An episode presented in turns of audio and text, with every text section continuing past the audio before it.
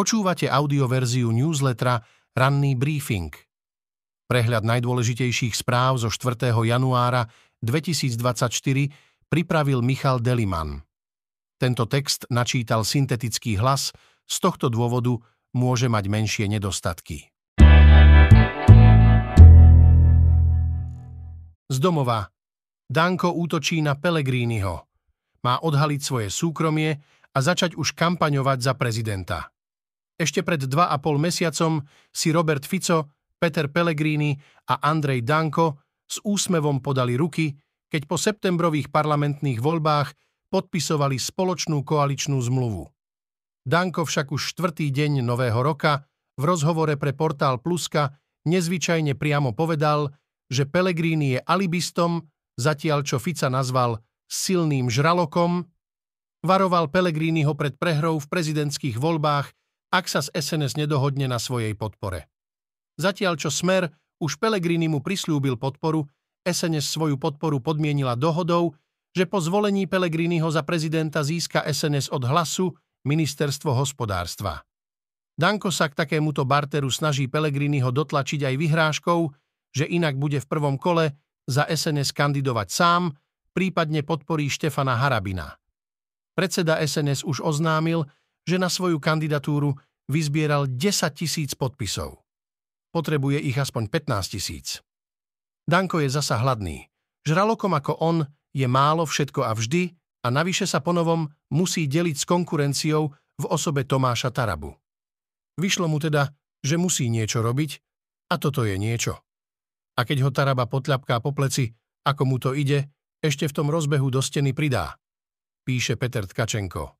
Výmeny v polícii pokračujú, nový policajný prezident Solák potichu vymenil šiestich z 8 krajských šéfov.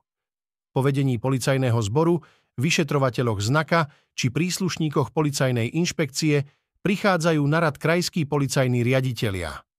Podľa informácií denníka sme policajný prezident Ľubomír Solák už stihol vymeniť šiestich z nich. Viacerých zavolal na stretnutie, kde im oznámil, že s nimi chce ukončiť spoluprácu a má iných kandidátov. Policajti dostali možnosť nájsť si iné miesto a na vlastnú žiadosť sa dať preradiť na iný útvar. Ak by neustúpili dobrovoľne, tak by ich minister vnútra Matúš Šutaj Eštok mohol preložiť aj bez uvedenia dôvodu. Spravil tak napríklad v prípade policajného prezidenta Štefana Hamrana, ktorého preradil do Popradu len tri dni pred jeho plánovaným odchodom z polície. Niektorí z riaditeľov v polícii napriek tomu ostanú, iní počkajú len na to, kým si odslúžia služobné roky a následne odídu zo zboru. Peter Benko z Prešova a Roman Zvoda z Nitry už žiadosť do civilu podali. Na svojej pozícii nechal policajný prezident iba bratislavského riaditeľa Viliama Adamca a banskobistrického riaditeľa Jozefa Levčíka. V krátkosti ďalšie správy z domova. Stíhanie bývalého šéfa prokuratúry Dobroslava Trnku v kauze Glance House uzavreli. Vyšetrovanie potvrdilo, že Trnka konal na pokyn Mariana Kočnera. V konkurze sa však objavili firmy, ktoré vyšetruje polícia v inej podobnej kauze. Lyžiarske strediská sú preplnené a s tým súvisí aj zvýšený počet úrazov. Denník sme hľadal odpovede na otázky, čo treba po úraze na lyžiach robiť, ako sa zachovať v teréne mimo zjazdovky, kedy si výjazd horskej záchrannej služby musí lyžiar preplatiť a čo má robiť, ak nemá mobilný signál.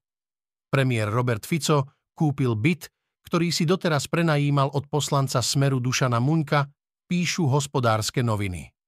Za koľko byt pri Bratislavskom horskom parku kúpil a z čoho kúpu financoval, nie je známe. Zo sveta. Patriot, Kinžal, Neptún. Nad Európou prebieha bitka rakiet, vo veľkom nakupuje aj NATO. Ruské drony a rakety lietajú na ukrajinské mestá v bezprecedentnom počte. Ukrajinská obrana ich tiež v nebývalom množstve zostreľuje západnými raketami a občas nejaká ruská raketa zablúdi aj inam, ako sa o tom minulý týždeň presvedčili Poliaci. A v Červenom mori Husijovia sporadickými raketovými útokmi na lode blokujú nákladnú lodnú dopravu, ktorá je vo väčšine európska. Do toho všetkého prišli zaujímavé správy z Luxemburska, kde sídli NSAP, agentúra NATO, ktorá sa zaoberá spoločnými vojenskými nákupmi členov aliancie. Tá oznámila rekordne vysokú spoločnú objednávku niekoľko európskych krajín v aliancii nakúpi až tisíc rakiet pre systém Patriot za 5,5 miliardy dolárov. Európa, ktorá sa počas uplynulých dvoch rokov vojny na Ukrajine starala o dodávky tankov, obrnených vozidiel, diel a delostreleckej munície, zrejme vstúpila do obdobia, v ktorom budú zohrávať kľúčovú úlohu práve rakety. Patrioty zostreľujú Putinovú superzbraň, ruský prezident Vladimír Putin si zrejme musí nájsť inú superzbraň, o ktorej bude do sveta vyhlasovať, že je nezastaviteľná a nezničiteľná, tak ako o balistických strelách Kinžal. Aj napriek najnovším útokom na ukrajinské mestá obrancovia hlásia, že sa im darí ničiť túto píchu ruského vodcu, v krátkosti z Ukrajiny. Rusko podniká nálety na Ukrajinu od začiatku svojej invázie vo februári 2022. Posledná séria ruských vzdušných úderov na ukrajinské územie však predstavuje ich smrťacú eskaláciu.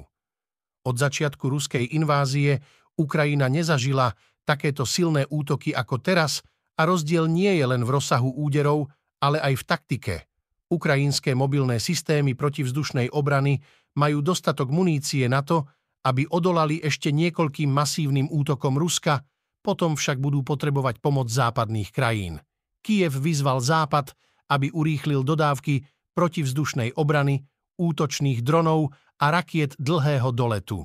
Televízny program, zvaný Telemaratón, jednotné noviny, je zásadným nástrojom ukrajinskej informačnej vojny a vládni predstavitelia, ktorí v ňom pravidelne vystupujú, ho chvália za jeho úlohu v boji proti ruským dezinformáciám a pri udržiavaní morálky. Vládou schválená relácia sa však stáva terčom kritiky za to, že predkladá ružový obraz vojny. Ukrajina tvrdí, že v Sevastopole na ruskom okupovanom polostrove Krym zničila veliteľské stredisko ruských vojsk, uviedol úrad strategickej komunikácie ukrajinského generálneho štábu. Ruské ministerstvo obrany predtým informovalo o zostrelení desiatich ukrajinských rakiet nad Krymom, o škodách sa nevyjadrilo. Rusko podľa analytikov Inštitútu pre štúdium vojny súhlasilo s najnovšou výmenou zajadcov, najväčšou od začiatku vojny, pravdepodobne preto, aby ukázalo, že má záujem konať v medziach medzinárodného práva a noriem. Podľa ISV tým možno chce Moskva prekryť informácie o neľudskom zaobchádzaní so zajatými Ukrajincami. Z ekonomiky Poliaci môžu mať bezplatné hypotéky. Nová vláda im sľubuje masívne dotácie. V Poľsku po nástupe novej vlády Donalda Tuska pokračujú veľkolepé dotačné schémy, ktoré majú rodinám uľahčiť kúpu prvej nehnuteľnosti na rozdiel od plošných dotácií vlády Roberta Fica, ktoré majú čiastočne znížiť splátky existujúcich hypoték, cieľia v Poľsku na zlepšenie dostupnosti bývania pre mladých ľudí, ktorí by inak na úver nedosiahli. Poľská vláda na to vyčlenila na tento rok 500 miliónov zlotých, 115 miliónov eur, čo je takmer dvakrát viac ako slovenská vláda. Na druhej strane Poľsko má sedemnásobne viac obyvateľov. Nová schéma má začať platiť v polovici roka a nahrádza program predošlej vlády strany Právo a spravodlivosť, ktorá od polovice minulého roka dotovala hypotekárne úvery s úrokom 2%. V krátkosti ďalšie správy z ekonomiky. Od novembra je situácia s úrokmi stabilizovaná. Na prvý pohľad sa zdá, že sme na vrchole úrokového cyklu, za ktorým bude nasledovať zlacňovanie hypoték. Skutočnosť je komplikovanejšia, a to najmä v dôsledku zásahov Ficovej vlády. V Štúrove sa v minulosti fabriky skôr zatvárali. Najznámejšia skrachovaná firma bola veľká papiereň Smurfit Kappa, ktorá neprežila finančnú a hospodárskú krízu po roku 2008. Teraz ide v meste rozšíriť výrobu strešných izolácií firma Monarflex, počet zamestnancov zvýši o 50. Európska únia chce presadiť daňovú reformu ešte predtým, než rotujúce predsedníctvo v Rade Európskej únie prevezme v druhej polovici roka 2024 Maďarsko. To nesúhlasilo s úpravou súčasného rozpočtu tak, aby Ukrajina mohla dostať balík pomoci vo výške 50 miliárd eur.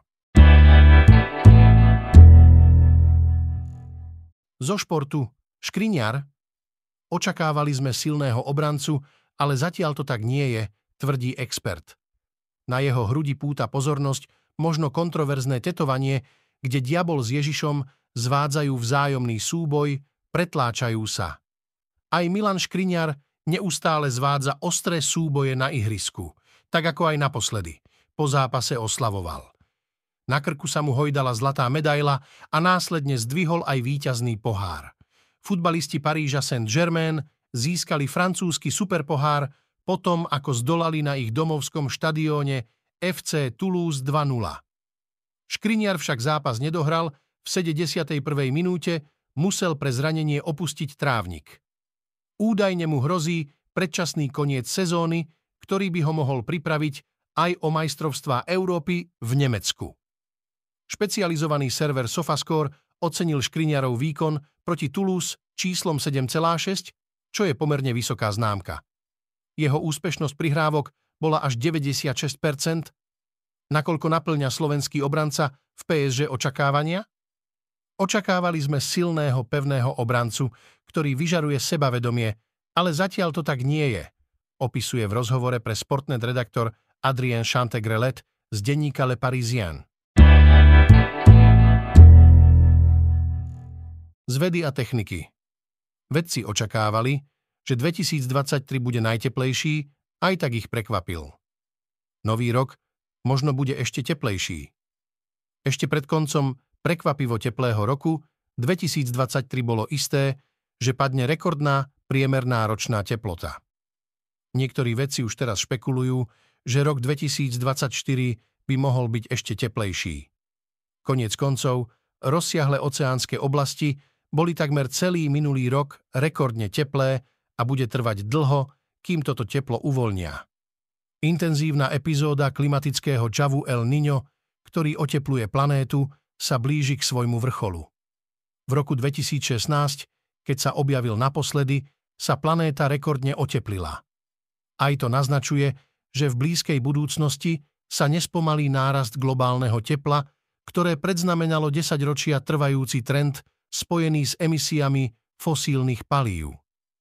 Podľa britských meteorológov by to mohlo stačiť na to, aby sa priemerná teplota na planéte po prvýkrát v ročnom meradle vyšplhala o viac ako 1,5 stupňa Celzia nad predindustriálnu úroveň z 19. storočia. V posledných mesiacoch roka 2023 sa planéta priblížila k tejto obávanej hranici viac ako kedykoľvek predtým a ľudia tak zakúsili svet, v ktorom by trvalo udržateľná úroveň tohto tepla, mohla podnietiť nové extrémy počasia. V krátkosti ďalšie správy z vedy a techniky, pristátia na mesiaci, misie do hlbokého vesmíru, aj test dlho očakávanej rakety. Tento rok bude pre prieskum vesmíru opäť zaujímavý. V začiatku roka sa SpaceX pokúsi opäť otestovať svoju výkonnú raketu a v závere sa možno Američanom podarí dostať ľudí späť k mesiacu. V poslednom mesiaci roka 2023 sa najvýkonnejší vesmírny teleskop zameral aj na objekty, ktoré už astronómovia dobre poznajú. Napriek tomu dokázal webov ďalekohľad v známej supernove odhaliť nové štruktúry a urán ukázať v najväčšom detaile. Väčšina rozhovorov o dĺžke života izbových rastlín sa točí okolo snahy o to, aby neumreli. Mnohé rastliny však pri správnej starostlivosti dokážu prežiť svojich ľudských majiteľov. Ak hľadáte izbovú rastlinu s potenciálom žiť desiatky rokov, tu je niekoľko dobrých návrhov. Dnes očakávame, americký prezident Joe Biden vystúpi s prejavom zameraným na výročie útoku na Kapitol. V saudsko-arabskom Al-Ula štartuje prestížna rally Dakar, jej 46. ročník bude opäť aj za účasti slovenských jazdcov. Dnes v histórii v parížskom teátre de Babylon mala 5. januára 1953 svetovú premiéru divadelná hra Samuela Becketa Čakanie na Godota.